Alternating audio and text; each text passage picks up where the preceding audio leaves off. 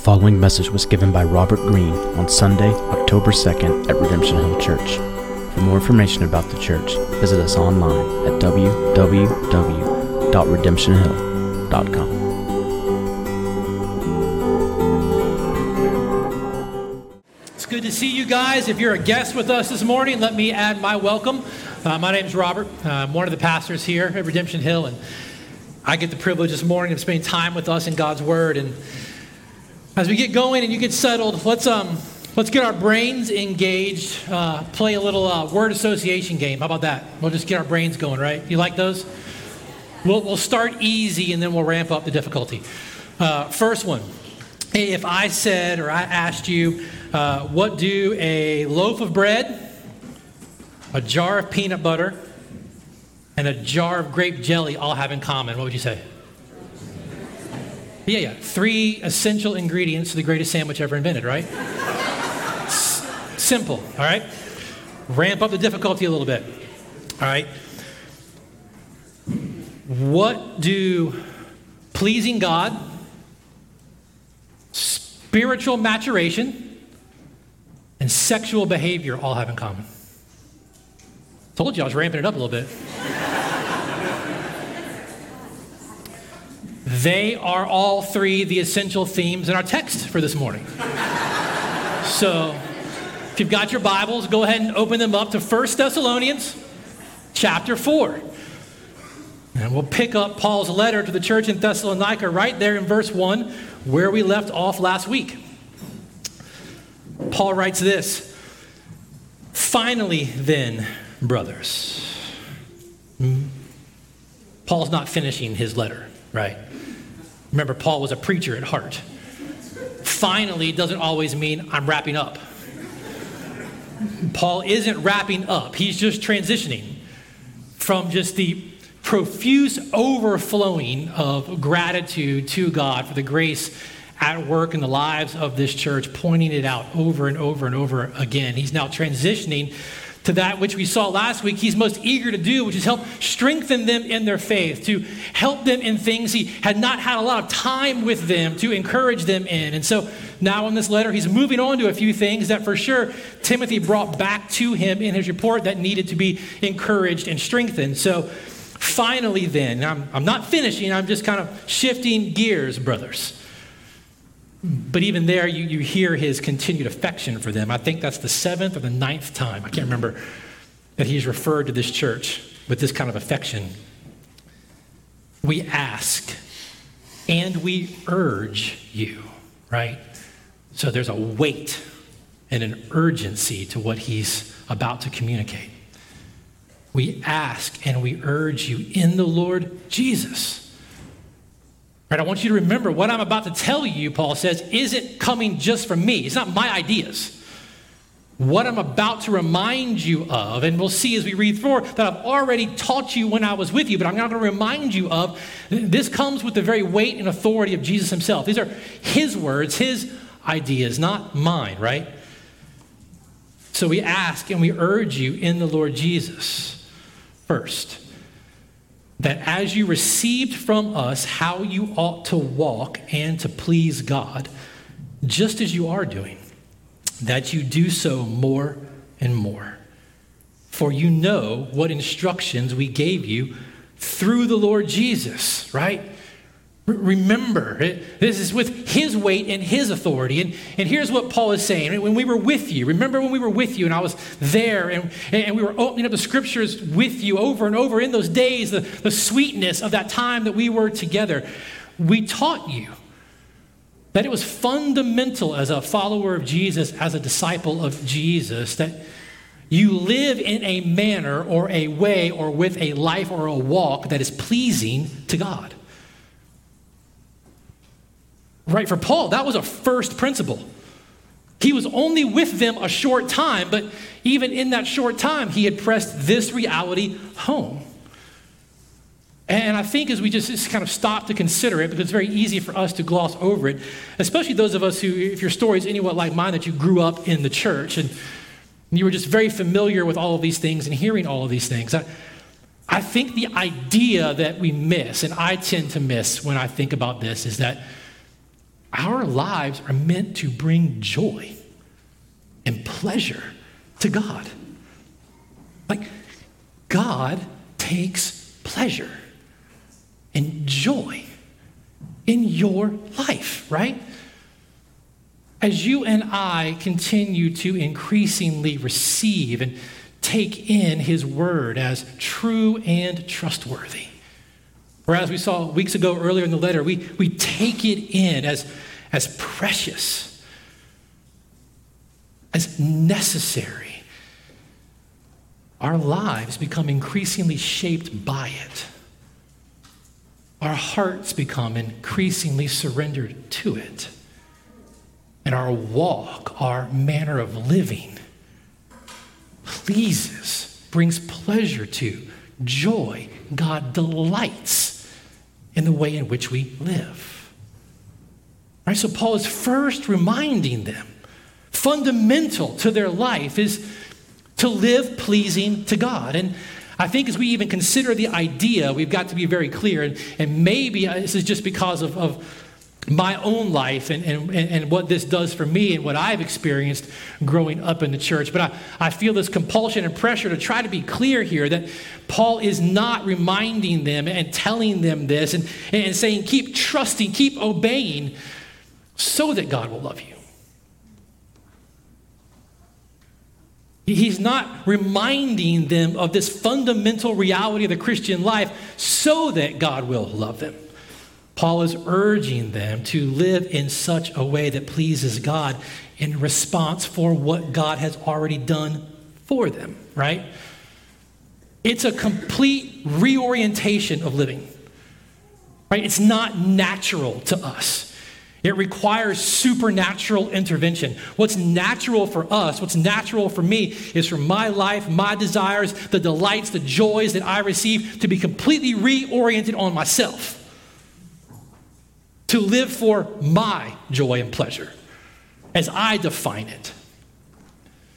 Paul is reminding them of the fundamental reorientation that takes place when one who was dead in sins has been brought to new life in Christ. The fundamental orientation of our life has been changed, right? And you see it even here when he writes it. It's, it's, it's, it's, it's easy to miss, but it's right there. It's in verse 1 when he says, finally, then, brothers. That word then is really important. Other translations translate it, and I think maybe for the message that Paul is writing, a more accurate way, when they translate it, therefore. Finally, therefore.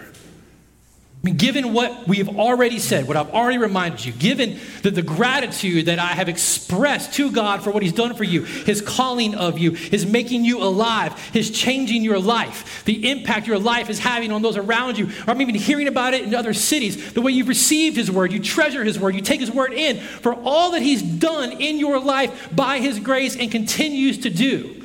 Therefore, out of that, in response to that, we live in a way that's pleasing to God. He said it more specifically to the church in Corinth in 2 Corinthians chapter 5 verse 15 when he said Jesus died for all so that those who receive his new life will no longer live for themselves.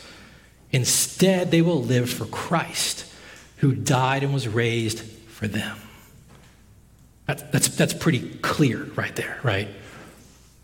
Those who have received the new life that God has given through Christ now live for Him. The orientation of our life is for His pleasure, for His joy. And so I want you to hear when Paul is calling them to this, to live in a way that's pleasing to God, he, he's not calling them to some new layer uh, uh, uh, of moralism or some new labor or layer of legalism. He's, he's calling them to a life of response to the love and the grace of God in Christ. Not so that God would love them more, but because of the depth for which He has already loved them. The depth that's inherent in the message that we call the gospel, the good news. The knowledge and the sweetness that God has already loved me at my most unlovable. I could not have been more unlovable. And He loved me. So much so that He sent His only Son, the only truly lovable person. Right? I wish I had a better way of describing it, but this is the way in which it goes. The only truly lovable one He sent to live the life that I was created to live, but I haven't lived. And, and then to willingly die in my place and take upon his body the judgment of God for the life that I have lived. The only truly lovable one died in my place for my sin and three days later was raised to new life and has held out the promise of his life to me. His promise of forgiveness of my sin. His promise of an eternal security and an eternal life in his presence with all joy forever. I wasn't looking for him. I, wasn't out there seeking him, trying to find him. I wasn't even aware at the deepest part of my soul how utterly unlovable I really was. But it was in that place that he came to me. He gave me eyes to see Him and ears to hear His message of forgiveness. That He forgives me. He held out His promises to me.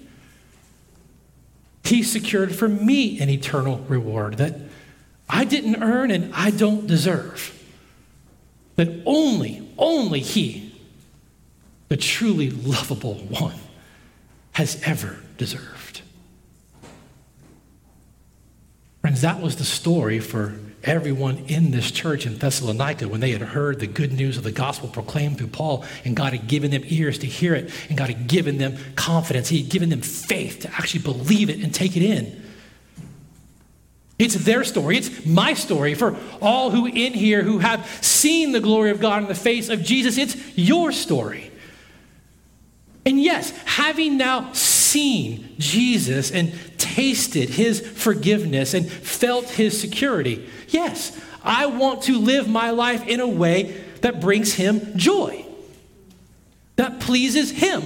And it's not legalism, it's not the weight of law, it's not morality and the weight of morality, it's love. It's relationship, it's, it's direction and, and commands in a life that come from a good and loving father who wants what is best for me and knows what is best for me. And in this case, it's, it's Him. and He's given Himself to me. Right? Paul is reminding them, it's fundamental to their life as a follower of Jesus. They live in a way to please God, but, but not so that they earn anything from Him. It's, it's the overflow of gratitude, it's the overflow of the relationship of love that He's already established with them.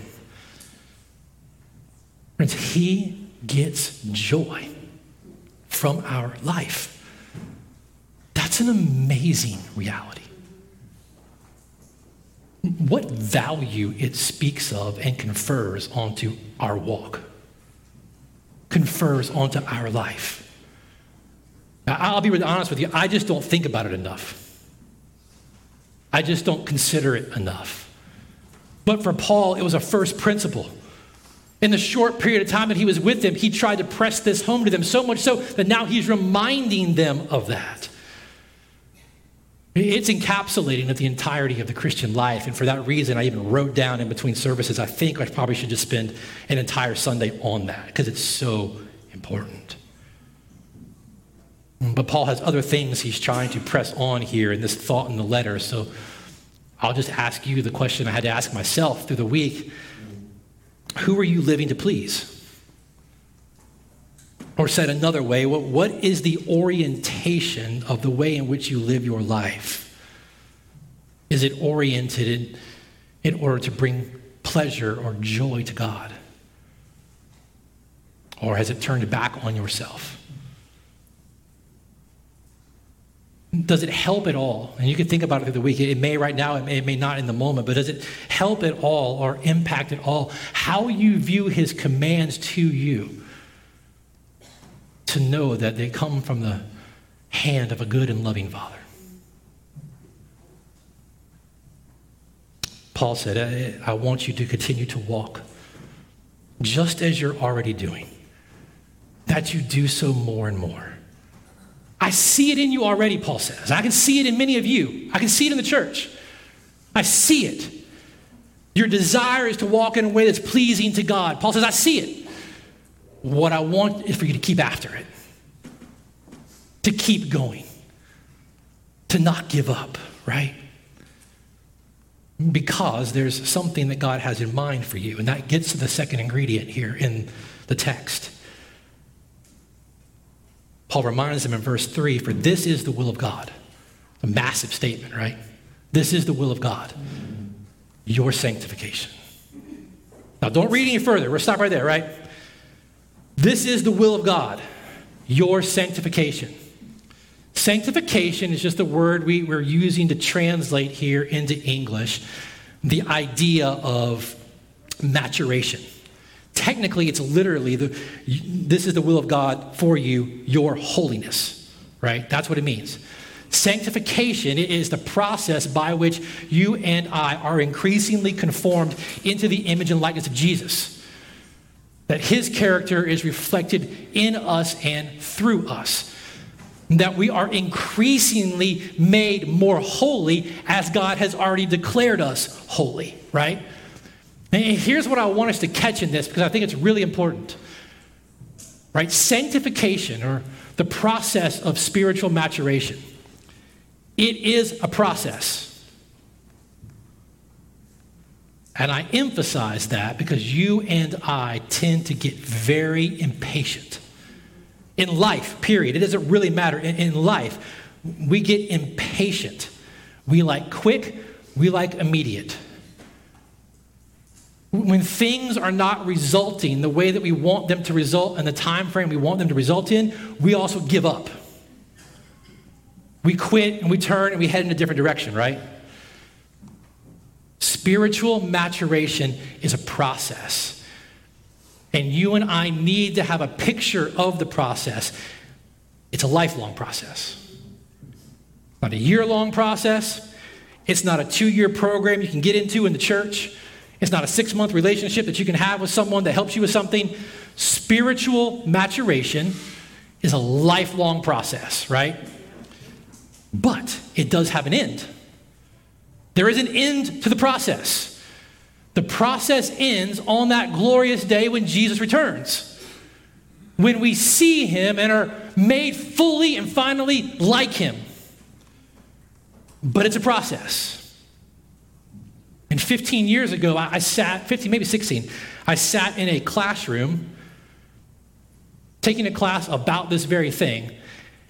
And I heard a professor say, say something that, that set my heart free with regards to spiritual maturation in ways I didn't know I needed to be free.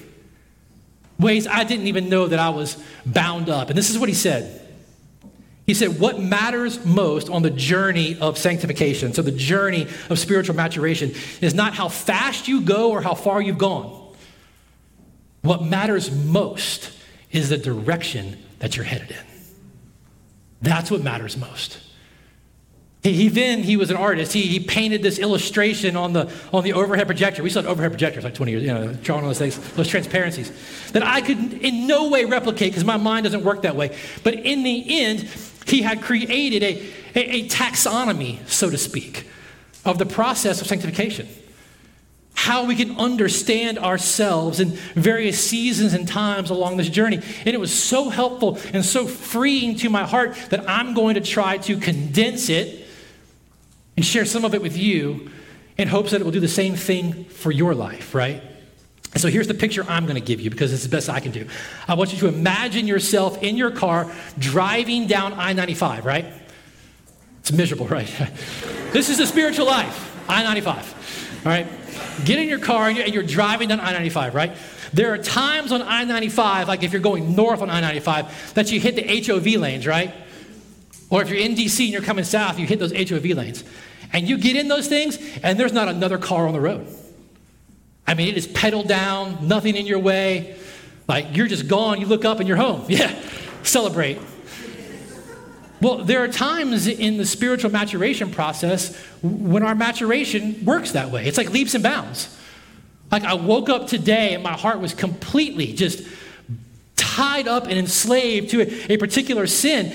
And the work of the Holy Spirit in me opened my eyes to it. I saw it. I was convicted of it. I confessed it. I turned to God, and it has not bothered me since, right? There are times in which we, we take these leaps and these bounds and we wonder, who was I two weeks ago? Who was I a month ago? I can't even imagine it, right? And there are times in the life it's like that. Other times, it's like driving on I 95, right? And, and, it's not very busy, right? There's cars, they're out there, but you got it on cruise control, 70 miles an hour, and you're just making your way. I like to drive on cruise control. I get really frustrated when people are like, you're going too slow and have to get off cruise control. But you're on cruise control, like 70 miles an hour, you're just making your way. It's just steady, right? You're engaging with the Lord in His Word. You're seeing things about Him and His character and His nature and His grace. Your life is taking on this reflection of Him, and your desires are wanting to please Him, and, patterns and behaviors in your life are changing, and you're reading good books about who He is, and, and you're building these relationships with others where you're encouraging each other, and it's just steady. Just steady along the way, right? Then there are other times you, you pull onto I 95 and you're not in the HOV lane, it's not steady at cruise control, you hit I 95 at 530. Everybody else is already out there, right? And you're going forward, but you're not getting anywhere fast, right? It's jammed up. Well, there are times in the spiritual maturation process that are like that. It, it doesn't seem like you're getting anywhere quickly. But what matters is that you're still headed in the right direction, right? And all of you probably have known if you've been driving at all in this area, right? There are times when you get on I 95 and has nothing to do with you, but it's not going anywhere. It's not just busy at 5:30, it's like gridlock. Like you could get out of your car and you could measure and you could see the tire hadn't even gone around one revolution. Right? You probably turned the car off and started to take a nap. Well, there are seasons in the process of spiritual maturation that are like that as well, right? God, in His kindness, who began a good work in you, wakes you up. And you get back on the road and you get moving. Sometimes in that gridlock, if you're like us, we've been on trips before, we've been on 95, and our phone tells us that there's something coming up along the way, and you see that line it's solid red, right? We get off. And maybe there's an outlet mall. You know, it's got Cinnabon and Five Guys and all kinds of stuff, right? Chipotle if we're lucky. You get off and you forget you're even going somewhere. Totally distracted. Now you're wandering through all these things, right? It happens in the spiritual process as well. We can get distracted. The lure of, of false promises get us headed in this direction over here, and we forget where we were actually going. And again, the kindness of God to, to wake us up to get us back onto the road. And what matters then is that we're headed back in the right direction. Right? The taxonomy goes on. You can keep going. You've probably all, if you've driven long enough, had the experience of heading down 95 or another interstate only to realize an hour and a half in that you were going the wrong direction. Right? This is what sin does in the process, right? Right? We head in the wrong direction. We thought something was going to take us somewhere, maybe faster, maybe, maybe get us what we wanted in a different way, and we find ourselves way off over here. But again, he who began a good work in his kindness is faithful to finish the work that he began. Even when there are seasons in our life when we say, I know you said get on 95 and head this direction, I'm not doing it. I'm going this way. This is what I want. This is the way I want to get there. Even in seasons of revolt, We may not be able to avoid the pain. We may not be able to avoid many of the consequences and fallout of our sin and behavior. But he who is faithful picks us up and cleans us off and gets us back headed in the right direction. Right, when it comes to spiritual maturation, there's no formula, there's no secret, there's no technique. Nothing like that can guarantee that you'll get a certain distance at a certain pace, right? That's, that's not the way it is. It's, it's the faithfulness of He who began the work in us, who's promised to bring it to fruition. Right? All that I was learning 16 years ago was nothing new to that class or that professor. That was just a 16 year ago teaching to encapsulate what had captured the hearts of the disciples that Jesus taught, what had captured the message of Paul to the churches, what had captured Luther in the middle of the Reformation. I mean, it was Luther who said, This life, your life, this life right now, is not righteousness, but growth in righteousness. It's not health, but it's healing. It's not being, but becoming. It's not rest, but exercise. We are not yet what we shall be, but we are growing towards it, right? We're going towards it. What matters most isn't how fast we get there, how far we've gone, but that we're headed in the right direction, right? The process, Luther said, is not finished, but it's going on. It's not the end, but this life is the road. All does not yet gleam in glory, but all is being purified. Prince Paul loved this church so much that he wrote and he said, I'm telling you now, I'm reminding you of something I already told you, I was with you. It was so important. I told you when I was with you the first time. God's will for your life is that you increasingly reflect the image and character of his son. And he wills for you and works in you the very thing that ultimately brings pleasure to him and joy to you.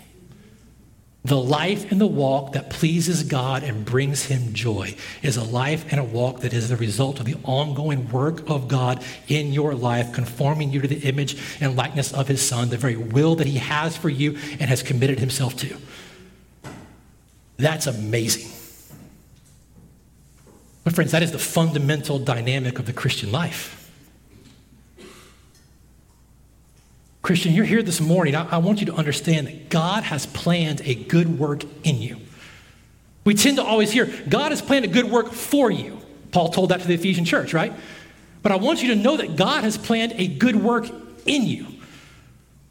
He's already started it. He is presently and currently at work doing it. He's doing it in you by His Holy Spirit. And He's going to finish it. And I don't think it's theologically inaccurate to say that he has staked his glory on bringing that work to completion. I hope that's encouraging. He is at work bringing to fruition the very thing that he has willed most for your life that results in that which brings him joy and pleasure and you joy and delight. Man, what a calling he's given us, right? And Paul's not starting off light here, he's reminding them. This is fundamental to what it is to being a follower of Jesus. And, and then he's going to put some, some, some, some skin and muscle on this stuff, right? That's the skeleton. He, he's going to start putting some, some muscle on this thing. From the second half of verse 3 all the way through the rest of the letter, Paul's going to talk specifically about how our life, our walk, is meant to increasingly reflect the character of Jesus in a distinct way.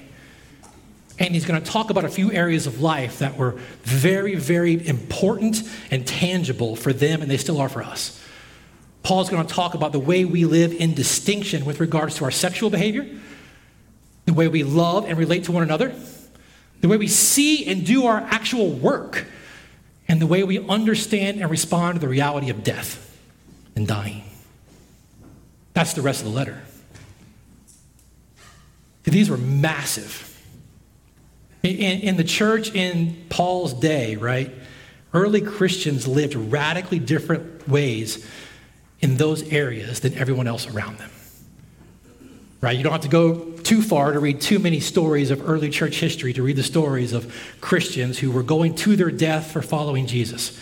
Maybe the fire was already burning and they were to stake them to it. Whatever it may have been, throwing them into a, a pit of vipers or lions, whatever the punishment was. And they would go to their death singing hymns, writing hymns. Their understanding of death and dying was so different than everyone else around them that it caused people to just be like, what in the world? Right? An early church father wrote about the Christian community in the Greco Roman world, right?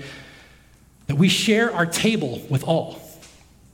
Like our resources, how we work and, and what we garner from that work, our resources, our table, our home, our, our very lives, we share with all.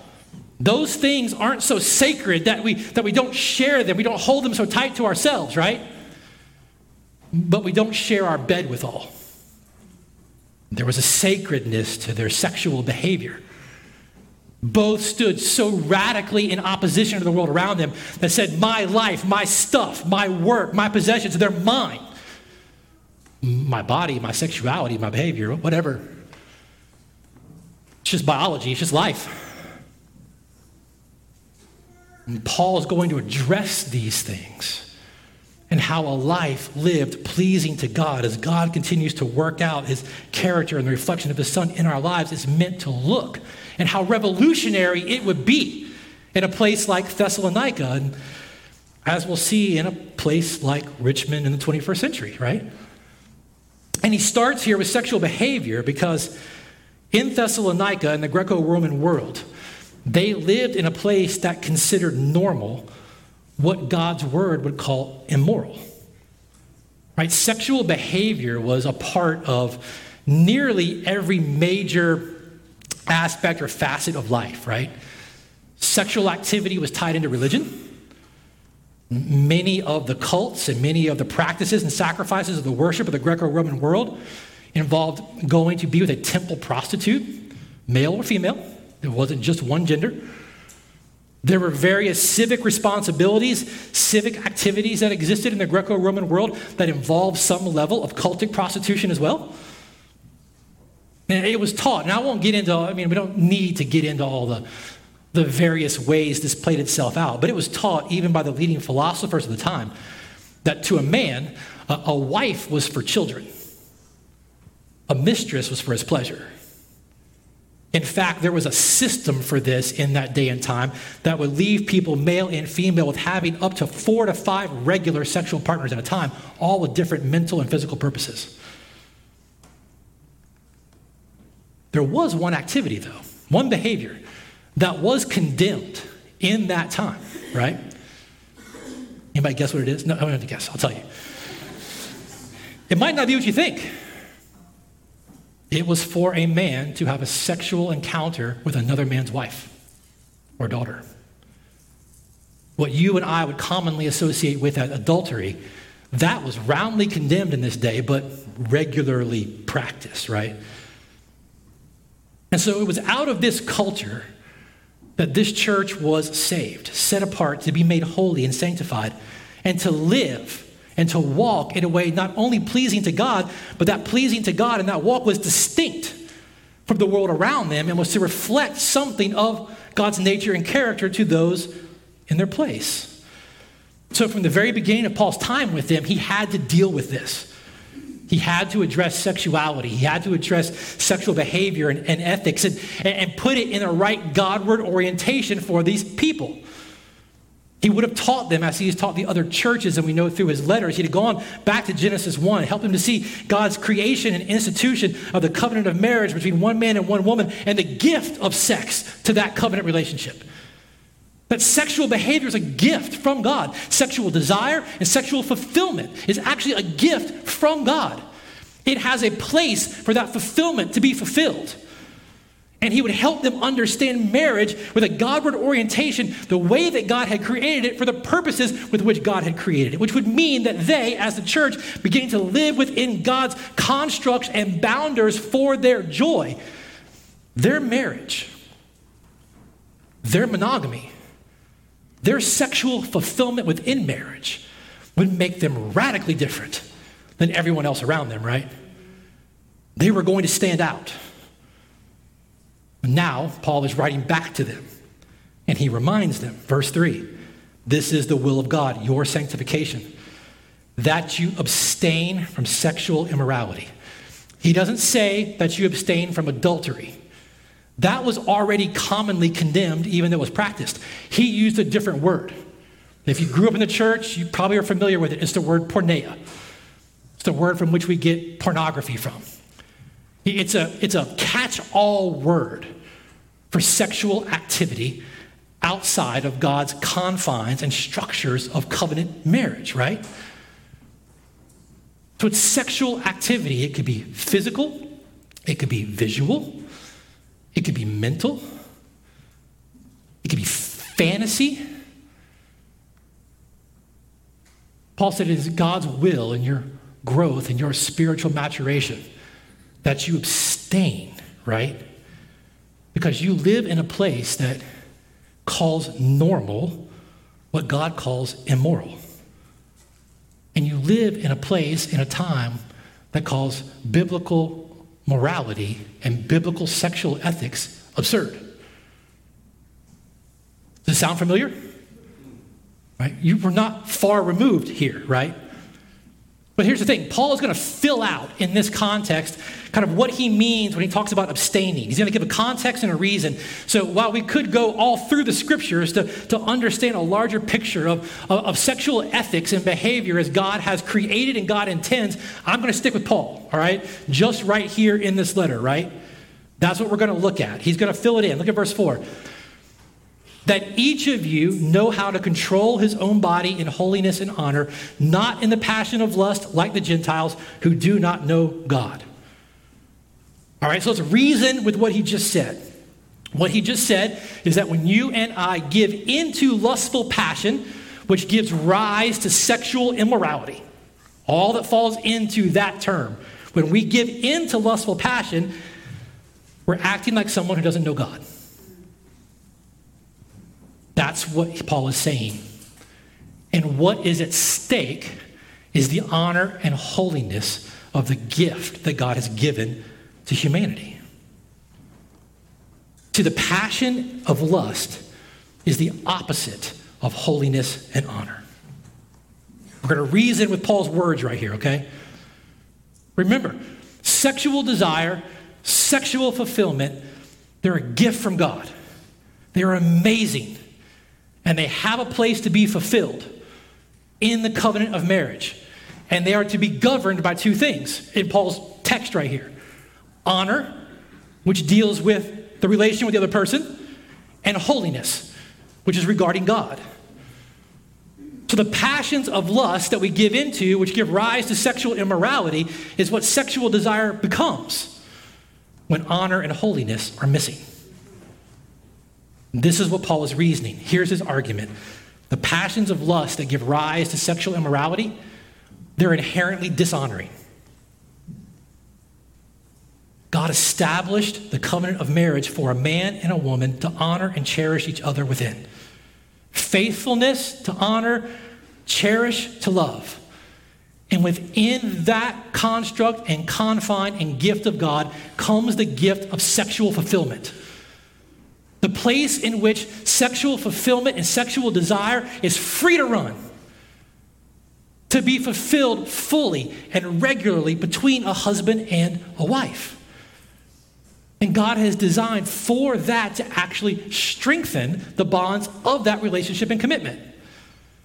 So, what I want you to understand, and if we had more weeks to go through it, and maybe it's worth it, and we just need to do it, is you've got to understand, especially if you grew up in the church like me, God has a very pro sex view of sexual desire and sexual activity. God is not anti sex. Like if you grew up in the 70s and 80s, like me in the church, you, you might have walked out of the church and, at 18 or 19 thinking that God hated sex.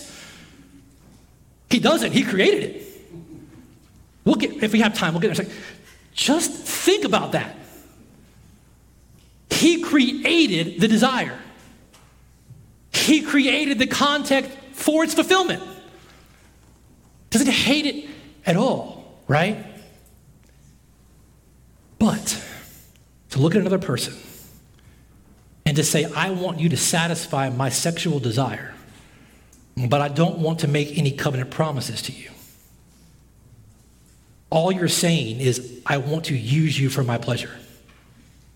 I want a piece of you that brings me joy. I don't want the whole you. Friends, that is truly dehumanizing. That is the height of dishonoring. Paul has already said, I continue to pray that your love abound, not just for one another, but for all. The passions of lust that give rise to the sexual immorality, in whatever context it takes place in, it gives rise to the fruit of it, is ultimately dishonoring and dehumanizing. In no way, shape, form, or fashion is it ever seeking the highest good of anyone else. It's just selfish desire. And we know the context of Paul's, this is what he's thinking, because in verse 6 he says, Let no one transgress and wrong his brother in this matter. So it's clearly an issue of love, of considering others, right? And the word behind that transgression is a word that carries the weight of, of defrauding someone, right? Let no one in this context take from someone else something that doesn't rightly belong to you, that particular pleasure or manipulate or deceive others into giving you what you have no right to possess, right? Sexual immorality in all of its forms. That's born out of the controlling, lustful passions. It's dishonoring. It's dishonoring to others, it's even dishonoring to yourself. We don't have time, it's a whole other morning. 1 Corinthians chapter 6, I think, 18 through 20, right? Sexual sin is a sin against your own body. And Paul reminds them, have you already forgotten that your body is the temple of the Holy Spirit? God cares about what you do with and how you treat your own body. And sexual immorality is a sin dishonoring that which God has given you. It's dishonoring to the other person, it's dishonoring to your own body. And even as Paul goes on in this text, it's dishonoring and disregarding of God. That's the holiness side. The lustful passions that give rise to sexual immorality are just sexual desire that are not governed by an ultimate regard for God. They're not being shaped and surrendered to His will. Which is where, when you think about the fact that He created it for us, like, I just can't get, like, we can't spend too much time on it, I gotta keep going. Right? But just, if you just let yourself think about it, He created it as a gift for us. And then we somehow think that we're the ones that have the ultimate wisdom on how best use and be fulfilled by this thing. It's just foolishness in and of itself, right? Friends, God's vision for sex is a vision of love and honor, not selfishness and disregard. But it makes sense, and you can see that in a place that thinks that God doesn't exist, and sexual activity is just another animal appetite that we satisfy like every other appetite. And it would make sense then, if that's the case, that you'll just do whatever you can, whenever you can, however you can to be satisfied. But know this others are treating you the same way. It's a two way street, right? And in a context, in a place that doesn't believe that God exists and that sexual behavior is just an appetite to be fulfilled however, whenever, sexual normalcy and sexual behavior will just get boiled down to whatever is agreed upon to be safe and consensual. That's all it is. It's the world in which we find ourselves today. But it's not reflective of God's design for your flourishing and your fulfillment. And I will say this to those in the room who are not married. Friends, Jesus displayed the fullness of human life as an unmarried, celibate single man. And what he helps us to see, even as we talk about this, is that sexual intimacy is not required for fulfillment or the fullest expression of humanity, right? The same things that Paul is talking about here honor and holiness, love of God and love of neighbor are what are most necessary. And what that means, as we see in Jesus, is that the unmarried celibate life doesn't need to be a miserable life. It too is a sexual life because God created you a sexual being. but it's a sexual life being lived out in orientation to God and His will, right? What a testimony that is to a, a place that calls God's will and God's wisdom absurd and calls normal that which dishonors and dehumanizes others. Friends, God's vision for our sexual behavior is one of love and honor, right? Which is why, verse 5, I'm going to talk about this and then we'll wrap up. Ah, man, I don't like clocks, right? It's a lot of stuff in here, right? I didn't do this in the first service and I felt bad about it, so we'll talk about it here because it's probably what's most important, right? Verse 5, how do we go about pressing back against these lustful passions that give rise to sexual immorality? If they are key traits and key markers of those that don't know God, it only makes sense based on Paul's reasoning that the way in which you and I push back against these things is to know God more deeply. Everybody wants a strategy, everybody wants a technique, right? Here it is know God more deeply. Not facts about Him, right? I'm not talking about facts about God. It's a knowledge of God that humbles. Yeah, it's a knowledge of God that, that stuns you. It's a knowledge of God that leaves you in awe, right? It's a knowledge of God that wins your heart. So, even in, in what we've read, even in the first few verses of chapter 4, it's knowing God's patience with you in his process.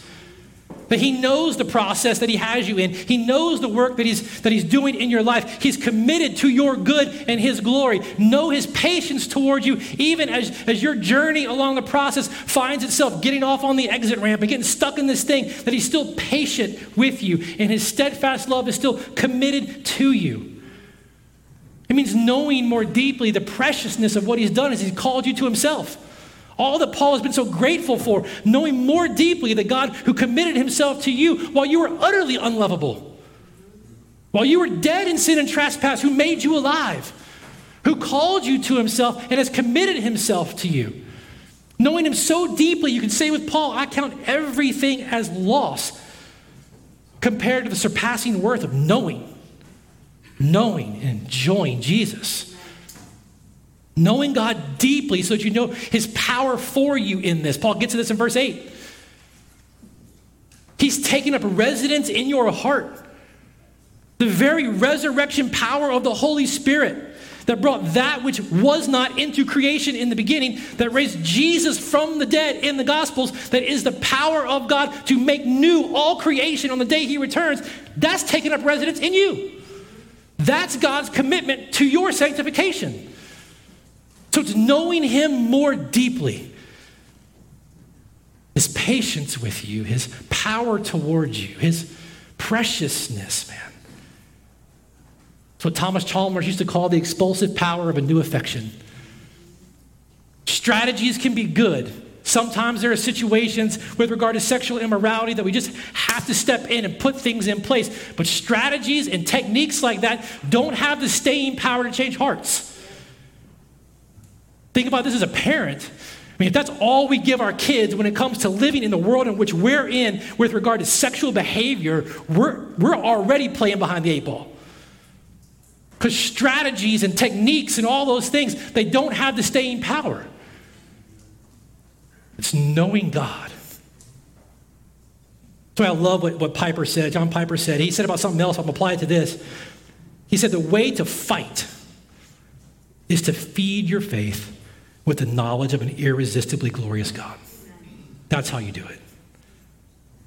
If it's just strategies and techniques and you get some control over behaviors, it's great for a moment, but He gets no glory in that. That was all you, that was all your wisdom. But when it's born out of an increasing delight and love and affection and dependence upon Him, He gets the glory. That has staying power. The way to fight is to feed your faith with the knowledge of an irresistibly glorious God.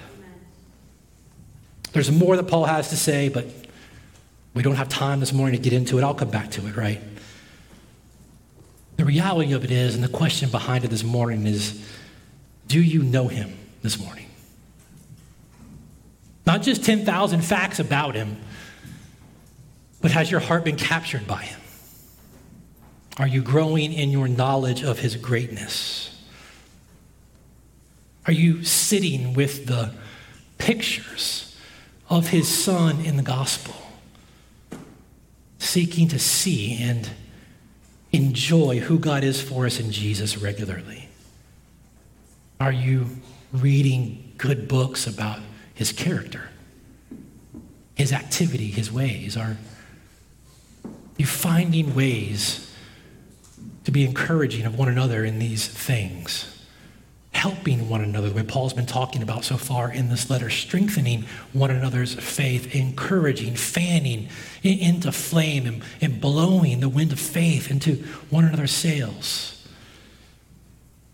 Do you pray for a sensitive heart that, that can be overwhelmed like this by a picture and a revelation of, of God's greatness? Friends, the way we fight is to feed our faith with the knowledge of an irresistibly glorious God. The way we fight is the way we walk. The more we feed on His glory, the more we feed on His delight, the more we feed on His grace, increasingly more will be conformed to the image and likeness of His Son. And the more we're conformed to the image and likeness of His Son, the more regularly, increasingly, our walk, our life, even when it comes to our sexual behaviors and everything else, increasingly reflects Him. And that brings pleasure to God. And that brings our deepest joy and delight to us. And that's a work that He's committed Himself to. So much so, He's taken up a residence in your heart. He is committed to what He wills. He's committed to you and I becoming like his son. That is tremendous. Let me pray for us this morning, and, and then we will continue to respond to God's word. We'll pick back up where we left off. It's still going to be there next week. So pray that I'm still here next week, right? That's the thing. Heavenly Father, we, um, we acknowledge that, that the place and the time in which we find ourselves it's so easy to find our hearts drowning in ideas and pressures that call your will and your design absurd. That seek in every way, form, or fashion to push the buttons in our hearts and in our minds for us to call normal what you say only dishonors us and dishonors others and disregards you. Holy Spirit, we, we need you at work in us to, to amplify, to, to, to just extend in, in tremendous measure our, our satisfaction in your grace and in your mercy, our delight in your ways. We need you to work in us so that our sense of your love for us, our knowledge of you, and our sense of your grace towards us drives out, pushes back all of those temptations that give rise to the lust of our passions, that do nothing but end in dishonoring of others and disregard of you. I feel so critically in this the need for your work. I can't do it. I can't, I can't do it on my own. We need your Holy Spirit to continue the work with which you have committed yourself to. And we ask that you would, you would bring this delight to our hearts in Jesus' good name. Amen. You've been listening to a message by Robert Greene given at Redemption Hill Church in Richmond, Virginia. For more information on the church and to hear other messages, please visit us online at www.redemptionhill.com.